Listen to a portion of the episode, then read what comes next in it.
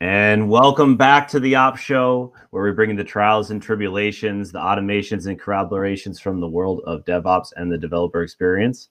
I'm your host, Tristan Pollock. And in our best show yet, we have two guests for the first time Ali Hamidi and DeVaris Brown of Meroxa, a data infrastructure platform. Uh, DeVaris is also director of product management at Heroku, and Ali was a lead software engineer. So excited to also hear a little bit about Heroku and you know all the love that comes around that product. Welcome to the show, guys. Oh, thank you for having us. So we always like to start out the show with a little bit of the code story, like you know how how did you get into software? Uh, DeVaris, you want to go first, and then Ali second. Yeah, I uh, got into software. Uh, my mom actually is a uh, director of quality assurance, and it's probably gonna make Ali laugh because me and him have had like uh, conversations about the the role of QA in, in at, at. But my mom uh, worked as a uh, QA person for a very long time, uh, and she worked at startups. And so when when they would give her a book allowance in the first dot com boom, uh, they uh, she let me get a little bit of that money, and I taught myself how to program. And then one day they were like, "Yo, we need we need engineers," and I was like 14. I was like, "I could code, I could code." and uh, I ended up uh, working on working on. Uh, it was basically like an agency, so I worked on a few products, uh, uh, uh, like classic ASP products, MVP.com. It was a sports memorabilia oh, wow, okay. back in the day. I think AT and T's Billing Edge or something like that. Um, yeah, but yeah, I taught myself how to program. Went to college. Ended up getting my research project, you know, commercialized by Microsoft, and that's how I started off as a as an engineer. I love it. Did you um did like getting into being self-taught and getting into programming did you end up having did you have like a musical stint too i've seen oh, yeah. like it's like 70% of the people on the show like who are especially if they're self-taught they like had like this like you know a, a attraction yeah i uh I basically taught my. Well, I was in band all the way up and through. Uh, so taught myself how to DJ and like all that type of stuff. So so yeah, that's uh that's kind of kind of me. I and I still you know play play a little bit of piano, still do all that type of stuff. Make make music. As, that's like kind of like my release. Uh, like next to me is like my DJ booth setup, and okay, right nice. is my Ableton push. All right, so okay, cool, cool. We uh, we always always music is a part of that. I love that. And Ali, you know, how to tell me a little bit about how you, uh, you know, got into code and you know started, you know, basically co-founding this company. Sure. So uh, I, think my background is a little bit more uh, traditional than DeVaris's. Um, so my older brother was uh, was into sort of computers growing up, um, and he studied computer science. Uh, he's nine years older than I am, so that's quite a big difference. Uh, but he was kind of kind of the inspiration for me to get into to coding in general. Um, and then I, I, went to, I studied computer science at university as well. And, um, you know, my first job was writing uh, a Java, Java-based installer for network management software. Um, so it was, it was, a fairly uh, interesting experience. Um, and then, you know, from then I, I, moved on to, to do a bunch of other stuff. Um, you know, ultimately landing at Heroku and, and sort of meeting uh, virus there, and then you know doing Meroxa now.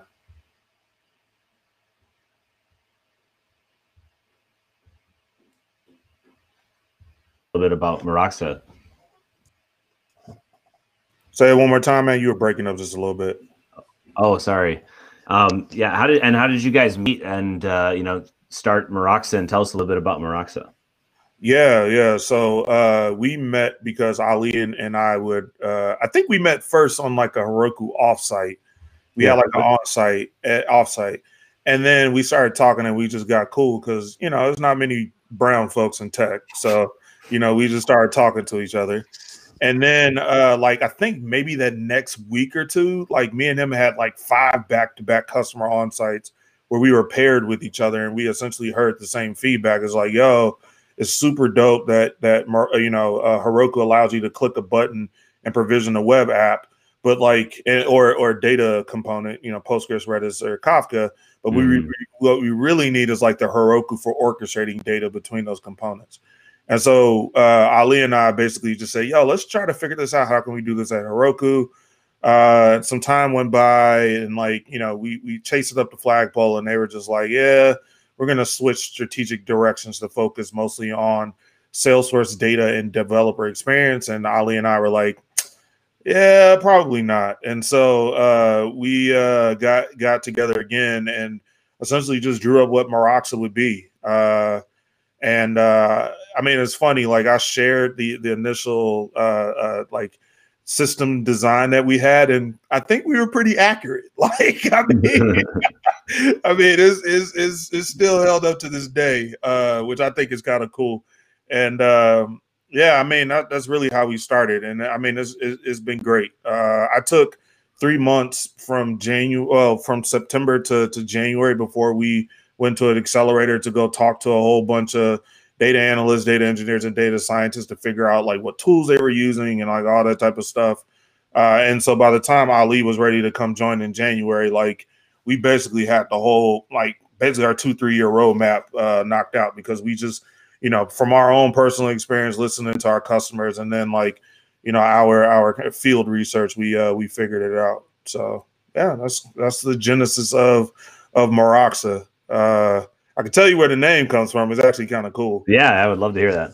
Um, well, I mean, this is a yeah, basically I was up uh, one night watching Wicked Tuna after dinner on National Geographic, and like some you know uh, thing about oil pipelines uh, came on. So the Dangote refinery is is going to be is getting built in in in West Africa. Is going to be the largest oil refinery on the continent, and uh, they were talking about the Merox process, which takes sulfates out of kerosene, which is jet fuel.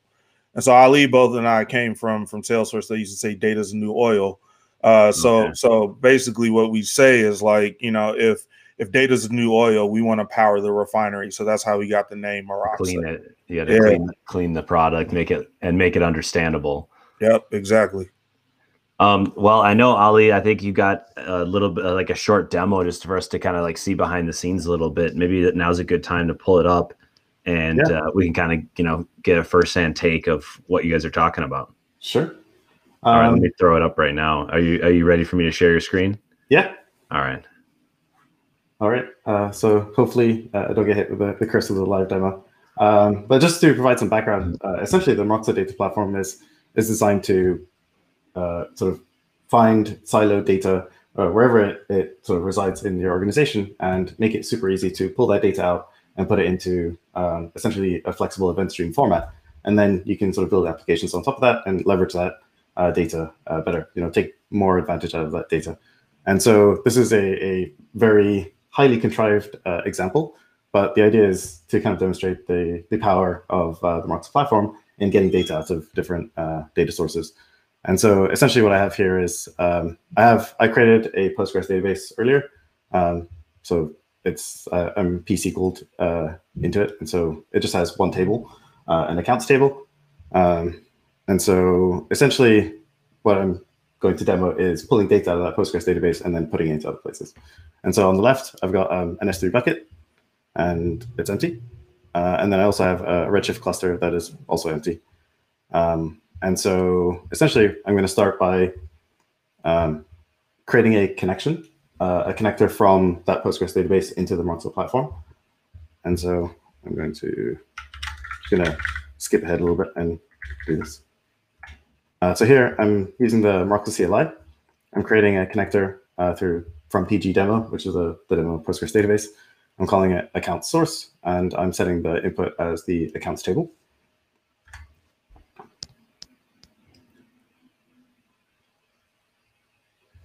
And so there's that. Um, so like a ton of stuff happened behind the scenes. It, it's fairly uh, straightforward on, on the CLI, but essentially the Meroxa platform knows about the Postgres database. It knows how to connect to it. It knows everything about it. Um, and then it figures out the best way to create a connector and pull data out. Um, and so I can use connectors.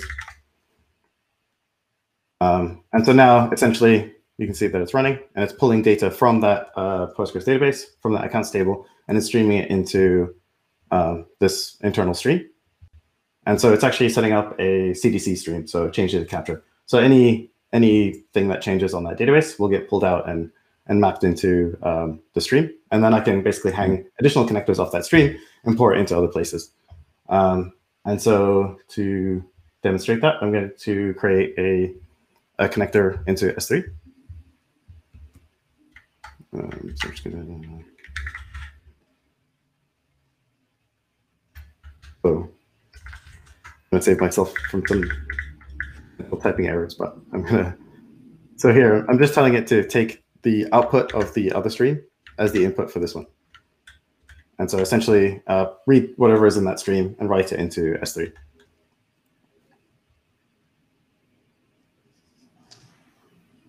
And so we have that created as well. And so similarly, it looks at the data, it knows what the, the schema is, it knows what that structure is, um, it knows how to write to S3. And so now essentially uh, traffic should should be pulled in from uh, the Postgres database and written out. So I'm just going to do an insert. Um, I wrote a record into the database. Uh, it's a very sort of contrived example. It's just my name and uh, my email address. Uh, and then in a few seconds, we should see that it's actually pulled that record out of Postgres, written it into a stream, um, mapped that sort of schema out into what the object should look like, and then write it out into S3. And it does it in in sort of a continuous fashion as a, as a stream, not really in batches. Uh, it just takes a, a minute or so to, to fire up.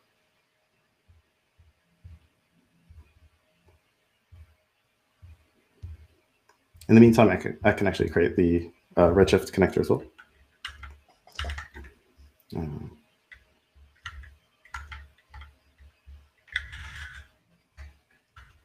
So similarly, I'm just going to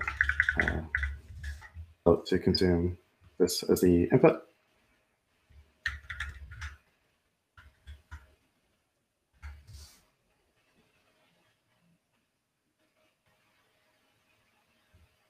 Right. and so now, uh, similarly, actually, let me check. So there we go. It's created the, the prefixed sort of bucket, and it's actually starting to write records in there. And so the records are written in uh, gzip um, sort of one record per row format. and so as the database sees changes, you update, you you delete things. Um, all those changes will get streamed into uh, the Meroxa platform, and they'll get picked up by the, the subsequent sink connector and actually written out into S3. Um, and similarly, just by tapping into that same stream that's sort of continuously being read, um, we've pulled out this. So now it actually looks at the format and it creates the, the schemas and everything. And so one of the cool things that we handle is uh, sort of schema evolution. So if I go in and then I add a new field or I cast a, a different type, um, provided that it's a, a, straightforward migration that we can automate, then we will do it. So if I add another field, it'll actually detect that, oh, the schema has changed, there's a new field now. So it'll generate the DDL and execute it on the, the downstream uh, sinks. So yeah, that's that's Great. sort of a short, quick demo just to show what it is and, and how it works. Yeah, that's awesome. So uh, as you guys, um, and I'll just take this down here. Uh, as you guys were thinking about how to kind of visualize and manage some of this data, like what are some of the thought processes, or you know, how do you how do you take a, uh, advantage of this, you know, this wealth of data while still making it kind of uh, observable and understandable? Yeah. So uh, one of one of the things that we you know we thought pretty hard about is how can we we play nicely in this sort of existing um, operations heavy sort of DevOps ecosystem. And so uh, one of the things that we do is we expose a uh, Prometheus endpoint. And so if you're you know heavily into that ecosystem, you know you you might have Grafana set up or Thanos or some equivalent systems. Um, we actually expose all the metrics within our infrastructure through a Prometheus endpoint that you can tap into. And so you know coming from Heroku, uh, our focus on on developer experiences is pretty uh, pretty significant. And so the the way we've been thinking about things is we'd like to make things work, you know, very easily out of the box. You should be able to execute command, and you should do the right thing for the vast majority of people. Um, mm-hmm. But sort of in in sort of deviating from from the the heavily opinionated, borderline restrictive sort of Heroku model, um, we've taken the approach that we want it to work for the most part out of the box with a simple command, uh, but also allow you to to customize and tweak things um, to go a little deeper. And so you know, following that that thinking, our dashboard, which we're we're currently developing, will show you what we think are the key metrics in order for you to troubleshoot things or or scale things or, or make decisions on. Um, but through the Prometheus uh, endpoint, we actually export everything. Mm. And so okay. you can, you know, look at the kitchen sink. If, if you know exactly what it is that you want, you can get that, that sort of raw detail. Uh, and similarly with configuring connectors, we've taken a, the same approach. You type the one command, we look at the resource, we figure out the best way that we think um, to get the data out. But actually, you can override any any configuration if you happen to know that you know your particular workload or or your uh, organization has some sort of particular thing that you want to tweak. Um, you can actually set that, and we will merge the configuration in and, and do it. So it's it's that's nice. So you have this combination of like customization and, yeah. and personalization, yeah. depending on like what level of user or depth you want. Okay. Yeah. I mean that's our that's our that's our mantra is like to be prescriptive with control right? Like that's just one of the mm-hmm. you know you talk about our Heroku backgrounds, like that was the big thing that people had an issue with was like it was just too much of a black box. So mm-hmm. uh, we've basically just figured out the balance of that and how we architected the product. Yeah, I like that. Um, we had a we had a question from the community um, a little bit about that that Heroku background. Um, the question was uh, being a part of a larger org sometimes means sacrificing uh, iterative exploration, exploration and in lieu of maintaining product standards. So curious as a product manager, if you had the green field to improve an aspect of the product or introduce a new feature, what would it be? Oh, at, at Heroku? I, I, I, I'm, I'm, I'm, I think it's speaking about Heroku, but you could talk about it because I feel like you're kind of already talking about that with the Meroxa side. But yeah, oh um, man, that's it's so much. you know, the funny thing is, me and Ali talk about this all the time when we see startups that are like unbundling Heroku, right? Mm. Like there's like a bunch of like review app startups or or like mm. these like uh, app orchestration or workflow startups. So uh, funny story. Uh, I, my first offsite, we basically planned. It was called Heroku Steps, uh, or, or, or something like that, and it uh-huh. basically was GitHub Actions, right? Oh, and really? So, okay. Yeah, so so you know, exclusive exclusive break, you know, air horn, air horn, air horn. uh, yeah, that was kind of uh, that was the first product that I had pitched because our pipeline product wasn't necessarily a pipeline product like there were things that you needed to do underneath the hood or like in between mm-hmm. stages. And so I had pitched this whole thing about like, you know, just having steps or actions or yeah, uh, I think the steps were what they were called. Uh, so that was one thing. Another thing that that that I wanted to do uh, was support for single page apps. Like Heroku's great mm. for uh, back end web services, and if you include a build pack, you can do some React, or if you bundle your Ember app or any other JS app, a single page app with a with a Node application or Ruby application. Like it, it works, but like it, it, you know, it just wasn't a first class citizen. So mm-hmm. uh, those are the, the the two main things that that I wanted to do. Uh, that we had is funny enough, we had underneath the hood, uh, and they were working, but just never saw the light of day. Um, and the, oh, okay, so the the Heroku steps didn't actually they did they you didn't move forward with it. No, no, no, no. Oh, okay. Yeah. What about you, Ali? What what was there on the data side that you want to do other than build Meroxa? But yeah, this this is likely to be uh, su- super controversial. But um, uh, when Heroku first started, they they had the idea, uh, like the original founders, had this really strong um, belief that of uh, ephemeralization, which is incredibly mm-hmm. hard to pronounce. But the idea that um, if you know the the platform provider, AWS in this case, was providing a core functionality that was good enough, then you should adopt that rather than write your own and sort of move up the stack. Um, and I, I, think that that kind of thinking is, is brilliant. And this is something that we've we've pulled over to Meroxa for sure. And so I think there are actually a lot of aspects um, as you know moving forward with or moving along with with Heroku that I think could have been more aggressively ephemeralized and sort of offloaded to to AWS or, or GCP. Um, yeah, I think like the Heroku um, Postgres was one of the original Postgres products. Um, it was fantastic and it was so far ahead of, of all the other managed services for a long time. Um, but since then, you know, RDS has has really um, sort of caught up, and like Aurora in particular is, is an excellent product and handles a lot of the the scaling aspects. So I would have loved for us uh, at Heroku at the time uh, to have something like Heroku Postgres powered by AWS Aurora, and actually like swap out the underlying engine with with that, and then that would free us to to build out sort of higher level abstractions on top of it, which is kind of what we're we're trying to do with Meroxa. Yeah, I mean, a couple things there, right? Is like we always used to say internally that we are a value added reseller of AWS, which is basically the truth, right? like, like we were just the, the, veneer on top of AWS that made it a little more approachable and usable. A lot, a lot more approachable. Yeah, yeah. I, I mean, I, I, was being, I was being humble, man. Uh, yeah, yeah but but the other thing is like with Meroxa, we we always say we're system engineers first, software engineers second, right? And like mm-hmm. that's what what's given us the ability to to to you know build a, a, great resilient product,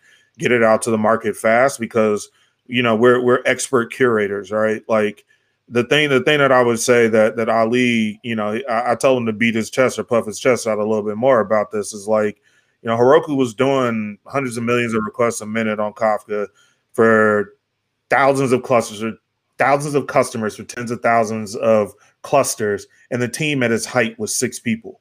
Right wow. now, contrast that with you know you pick a Figma company, you know they got teams of two hundred or so making five hundred grand plus a year doing the same things that that that our team did. Right, and so like we've taken that knowledge of how to run and manage platform for the vast majority of people and brought that to the platform that we're building with Meroxa. So I got you. Yeah, that's a good explanation. Um, so one thing I'm kind of always curious to hear is just like your about your personal workflows.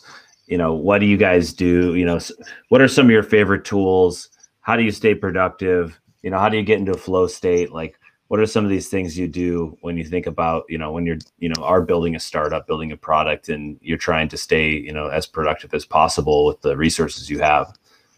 Yeah, I mean, when Ali talks to you, he'll give you a Vim lesson. We I troll him about this all the time, right? Um, but for me as a as a CEO, right, like and a product person and sometime engineer, right, like you know, my my tools are, are a lot different than his, right? And so for me, uh, Notion is Notion and Jira mm-hmm. is, is, basically in Figma is essentially where my where my life is today. When I need to dive into some code, then it's VS Code. Uh, how I get into to a, a perfect flow state I got my mood lamp back here that you see is glowing right now. Uh, like five pair of headphones.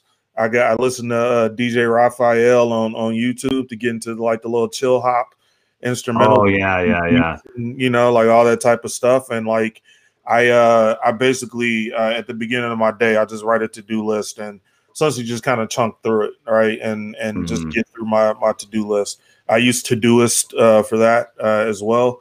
And then in every hour, I just get, you know, every 20, 30 minutes, I get up and, you know, kind of lightweight Pomodoro method, but like that's kind of mm-hmm. how I mm-hmm. do my day. So, and then I block my calendar out. Like now I have the ability to like say, here's what working time is and here's what meeting time is. So, mm, yeah, I have to be very intentional about that stuff. Yeah, super valuable. Yeah, like uh, the Pomodoro has been a very popular uh, way for people to stay focused and kind of get things done. I love the chill hop uh, thing. We've we're we're, we're friends with uh, a kind of an online uh, software engineer influencer called Mayuko, and she does this like Twitch stream called Muko's Cafe. That's like all that sort of music, and I, I was like, this is like the perfect music for yeah. Trying to get into the zone. So yeah, I, I echo that. I'm gonna look up DJ Raphael. yeah, I'll, I'll make sure I send that to you and after the show. But Okay, please do, please do. We'll we'll drop that in the in the description too. Yeah. Uh, so, yeah, Ali, uh, how do you what do you do? Yeah, I guess it's, it's it's fairly similar, but being sort of more on the technical side, that there's some things. Uh, one sort of aside is I tend to try to pack all of our meetings into the beginning of the week. So like Mondays are sort of pretty meeting intense, um, mm but the idea is to um, sort of get get that out of the way, and so you have a little bit more time to focus throughout the rest of the, the week. Uh, another thing that we, we try to do quite a bit is um, sort of pair program. And we've been using uh, Tuple or Tuple, depending on how you pronounce it. Um, it is a okay. surprisingly excellent product. Um, uh, it's relatively new. Um, and sort of in the past, I've used uh, Screenhero before uh, Slack acquired it. And we used, uh, we tried like Google Meet and all sorts of other products. But Tuple um, is super responsive and really lightweight. And it's, it's just fantastic. Um, hmm. so I really like that. It's it's really really good. Um, yeah, uh, I'll have to check that one out. Yeah, it's it's definitely a good one. Um, and uh, do you have some favorite you know favorite tools? like what do you guys build uh, on? So in terms of our, our sort of uh, deployment sort of platform. Uh, we're, we're we kind of have an interesting uh, sort of setup. One, one thing, in order to provide some context, the, the way the product exists is essentially we have a control plane, which is a collection of Go services, um, and then we have the the data plane, which is mm-hmm. a collection of um, open source components, um, mm-hmm. including Kafka, Kafka Connect, um, some Go services that are written by us, um, some community provided services, and so the entirety of the the data plane is uh, open source. Um, okay. And so we have this this sort of interesting split where we actually provision things inside an AWS account. Um, okay. And so everything that we we deploy, um, we deploy for the distributed data plane is on Kubernetes. And so, like one of the sort of killer tools for us, uh, introduced by by one of our our engineers, uh, Owen, was the idea of pushing everything into Minikube, which is like a a lightweight sort of shrunk down uh, Kubernetes cluster. And so we use that internally for like our CI and for local development. And so we actually stand up the entirety of the platform, including the control plane and the distributed data plane. Um, and so you basically have like one command and you can stand up the entire thing locally. And you can run all your tests and you can experiment and you can do whatever you want. Um, and we take that same setup of this Minikube um, Kubernetes cluster and run it inside CI. So as part of our acceptance tests, we actually stand up the entire platform, configure connectors, push traffic through, watch it go all the way out. Um, and yeah, that's been that's been incredible. Um, being able to have that sort of um, parity between what the, the production environment looks like and what you can run locally and what you can run in CI um, has been has been great. Yeah, that's that sounds really slick. I'm not as familiar with the Minikube, so basically that is just kind of a layer on top of your of your K8s. Uh, it is it is Kubernetes. It's like a distribution of Kubernetes designed okay. for um, sort of edge deployment or running it locally. It's like super lightweight. Um, mm and sort of boots quickly and, and doesn't use much resources. It's yeah, it's cool. Cool. Yeah, that sounds it sounds like you've got everything taken care of and like simplified enough so it's not yeah. overly complex. Yeah, we also we also leverage um, sort of chat ops quite a bit. So whether you're making oh, infrastructure whether you're making infrastructure changes, so we use uh, Terraform Cloud to make changes to our sort of AWS account, um, or if you're pushing code, then both of those systems run all the tests, they get everything ready in staging, and then it, you get a message that pops into Slack that says, like, this is what was deployed. Here's a link to the the, the changelog uh, pulled from your sort of Git commits, and you can hit the approve button, and it'll actually package it and, and deploy it. Um, and so, yeah, sort of having that set up really nicely um, helps you know keep velocity and, and also you can't really do that unless you have sort of confidence in in the in the, the you know the test framework and and CI and all that stuff. So yeah, we, I, I, think we've uh, we've arrived at a pretty sweet setup now. Yeah. Are you as? Oh, go ahead, DeVaris. No, I was going to say, man, it was was crazy. Ali, uh, like you know, it's just a testament of uh, how how you know uh, uh, focus, execution, and proper planning can can help you you know zoom faster. And that, you know, this is the advice I give to any any founder, right? Like people I invest in or people that that ask me, you know, because I worked at Heroku, like how can I help them? The main thing is is just like having a, a focused plan. And so was earlier on in, in our, in our journey, we talked to some folks over at a large video streaming company, uh, and they essentially, you know, prolific in open source, right? Like they re- mm-hmm. release a ton of open source projects, and especially along the ops and data realm, right? And you know, we basically like the guy's an advisor for us, uh, and and you know, we were basically walking through the demo like we did with you earlier. He goes, "Wait, how long have you guys been developing this?" And we were just like, ah, "About what, three months, three and a half months, or something like that." And he goes, "That's interesting." He says, "Let me, let me, can I share my screen? Can I show you something?" And I'm like, "Yeah, sure, why not, man?" And so he walks through basically Meroxa, what it looks like internally to their company. And he says, "Look, I've had 20 engineers making over a half million dollars working on this for the past two years, and they haven't got to the level of, of sophistication that you guys had." And you know, it was just like, "Hey, do you want to come work for us?" I'm like, I mean, you know, if this doesn't work out, we'll we'll we'll definitely go grab that grab that bag. But uh, right now, it's just like we we see the opportunity, right? Which is like, look, all the big companies have this infrastructure in place, but they have armies of people uh, that are dedicated to maintaining it, right?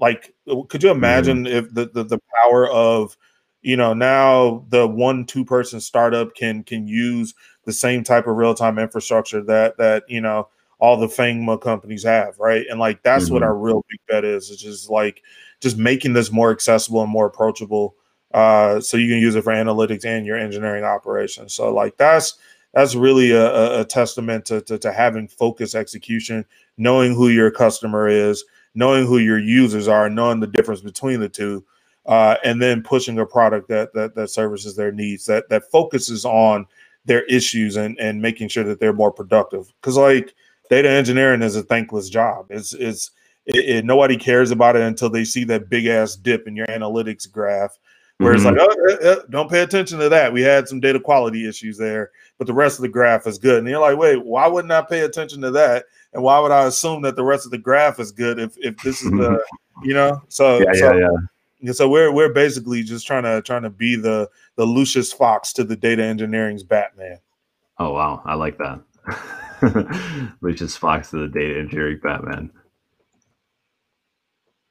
Yeah, yeah, that makes perfect sense, and I, I like I love the accessibility of it. Like you're saying, like trying to you know help all these you know basically anyone who wants this level of quality uh, be able to reach it. You know, and you don't need this huge engineering team. You don't need to be a FANG company like it's yeah it's that's that that's cool because i think that just empowers so many builders within software to be able to do so much more um so yeah thanks for sharing that uh, i guess going forward like what you know how do you see some of you know the, some of the trends within this space? Like you know how are you thinking about you know be matching what you know is going to be happening over the next few years in data or uh, you know in the greater developer space? Like what are some of the big trends that you see now that we're kind of coming to the end of the year to starting to look forward to a new beginning hopefully in 2021 yeah i mean I, will take i'll take some of this and i know ali has his opinions but uh, number one is uh, you know look the data warehouse becomes more of a vital part of of people's day to day business operations, and so you're already starting to see uh, a, a, vast swath of these like operationalized data warehouse companies that are out there. Uh, so it's like, oh, if your data's in the data warehouse, we're just going to take it out and make it available to some SaaS products or something like that, right? And so you're going to see a lot of that. Uh, you're going to see uh, uh, more tools like bundled together. So like, you know, we we went through this mm. bundling, then unbundling to like open source to like now people are like, well, now we need to bundle these things again because none of these things talk together uh, well. So like that's also going to be something that uh, you're going to start to see more bundles of things. So like observability and tracing at the same time, or you know, you like all this type of stuff, right? Uh, you're going to see higher level mm-hmm. abstractions mm-hmm. on top of Kubernetes, right? Like to spin up a Kubernetes cluster still is a is a choose your own adventure battle.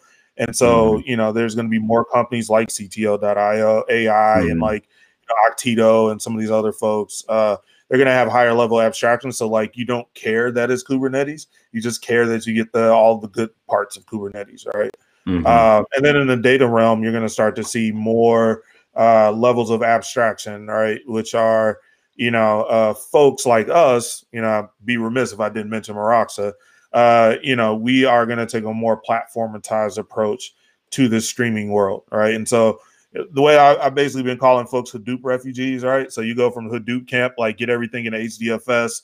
Now it's like, oh, get everything over into the data warehouse. So you go from like batch to micro batch, and now folks are going to get to streaming like more folks are going to start doing streaming uh, and and are going to start realizing that these like customer data platforms like a segment a trade matillion all those types of things they aren't really doing the job that that you needed to. So uh, that's kind of where i think some of the trends are going. Mm-hmm. obviously i'm a little biased in some of those areas but you know that's kind of where we're at.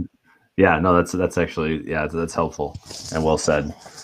What about you yeah, I, I mean, I, I, definitely agree with with a lot of uh, what you said. Well, pretty much everything that you said. Uh, but another area where I think this we're going to see a lot more um, sort of activity is is moving towards more specialized data source uh, databases and data um, sort of products again.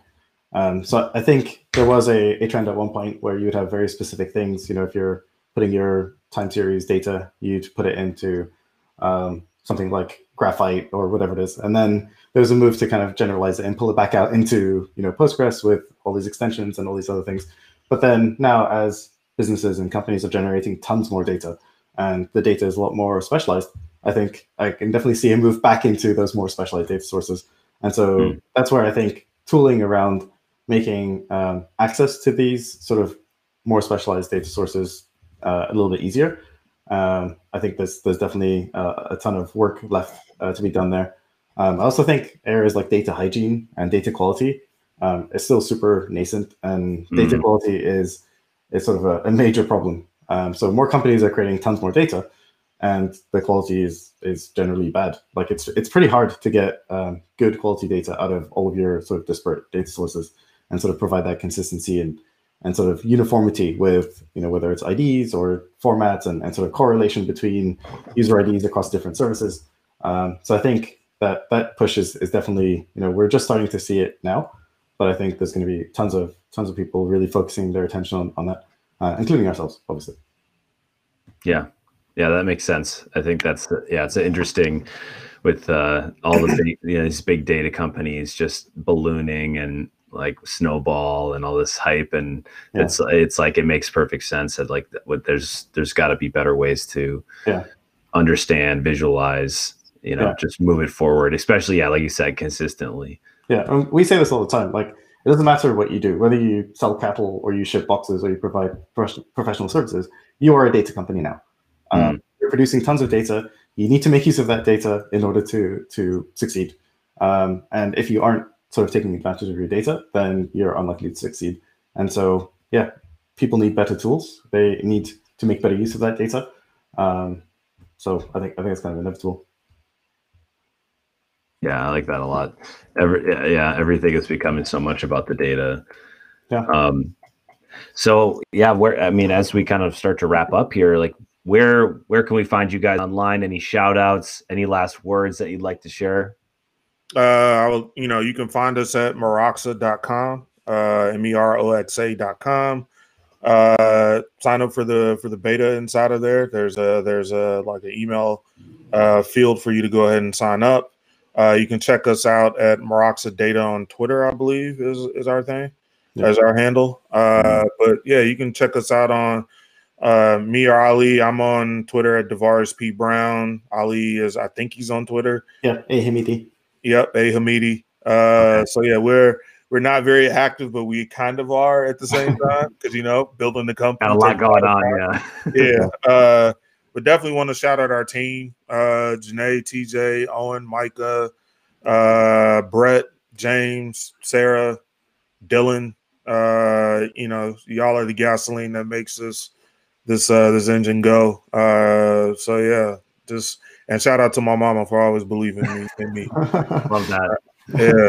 That was the best, definitely the best shout out so far. Yeah, man.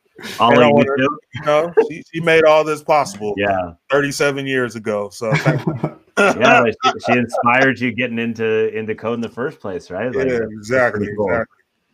Yeah. Also, when I mentioned that we are, of course, hiring, um, yes. and so we're aggressively growing.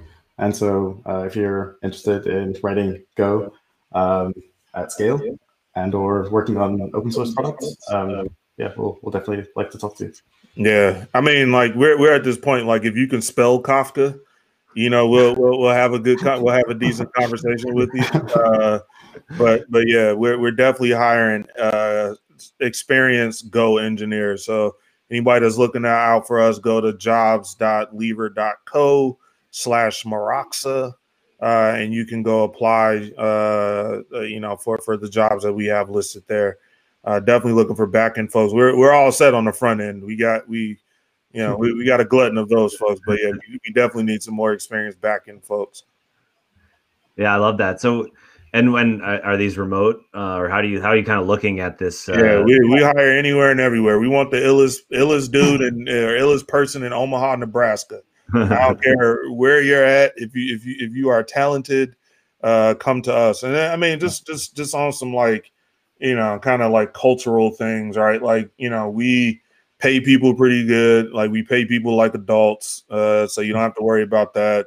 Uh, work life balance is pretty good. You know, uh, I would say so because like we all got stuff to do, and so that's why we prize focus, execution, and collaboration. So we just don't work on anything; we work on the right things, right? And and so like that helps reduce some of that startup thrash. You know, we got good benefits and all that good stuff. So if you're anywhere in the world and you hear this and you're like, yo, that's me, uh, go to, you know, apply again, jobs.lever.co slash Meroxa. Uh, you can send me or Ali an email. We're at Ali at Meroxa.io or DeVaris at Meroxa.io. Uh, if you got any questions, just holler at us. Like we're we're pretty approachable. So yeah, we were remote first uh, pre-COVID, and okay. we'll continue to be remote first post-COVID and forever, hopefully. Yep, that, that's great. Yeah, I love to see that transition of companies moving into this this space of yeah flexibility. I mean, it sounds like you guys yeah. are being super thoughtful. You know, with the work life balance, under you know, we're being remote first. Like, I just think that is just you know, it's so much more helpful for people when they're looking just to find great work and yeah. do do great work, but like focus and be super productive during the time that they have, not yeah. just trying to just pile on hours and it's a, yeah, it sounds a lot like our our culture at CTO.ai. So that's really cool to hear. Yeah, man. I mean, it's funny. Like in the age of the internet, people still want you to come into an office. Like, I, it's like eh, for what reason? All right. Like, I get you know maybe quarterly sync ups and stuff like that, but like day to day, why do I need to be in the office other than just to get away from my from my kids or something? Uh, but but but yeah, man. I I I just think like you know we we uh, you know, we and Ali have been working remote since our Heroku days, right? Like, I mean, obviously, you know, he's in Sacramento, I'm in I'm in the Bay Area, right? Like, it's it's basically a long distance relationship at this point, but uh, but like we have been remote from day one uh, since we've known each other, so it just made sense. I mean, maybe for vanity reasons, we can get a building with our our name on the side of it, but I, yeah. I, I I'm going to be like, yeah, we're going to put a Meroxa billboards in a bunch of cities and just do that once and call it mm-hmm. a day, so I can just have, have my mom point and be like, "Oh, that's my baby," and that's it, right? Like that's it.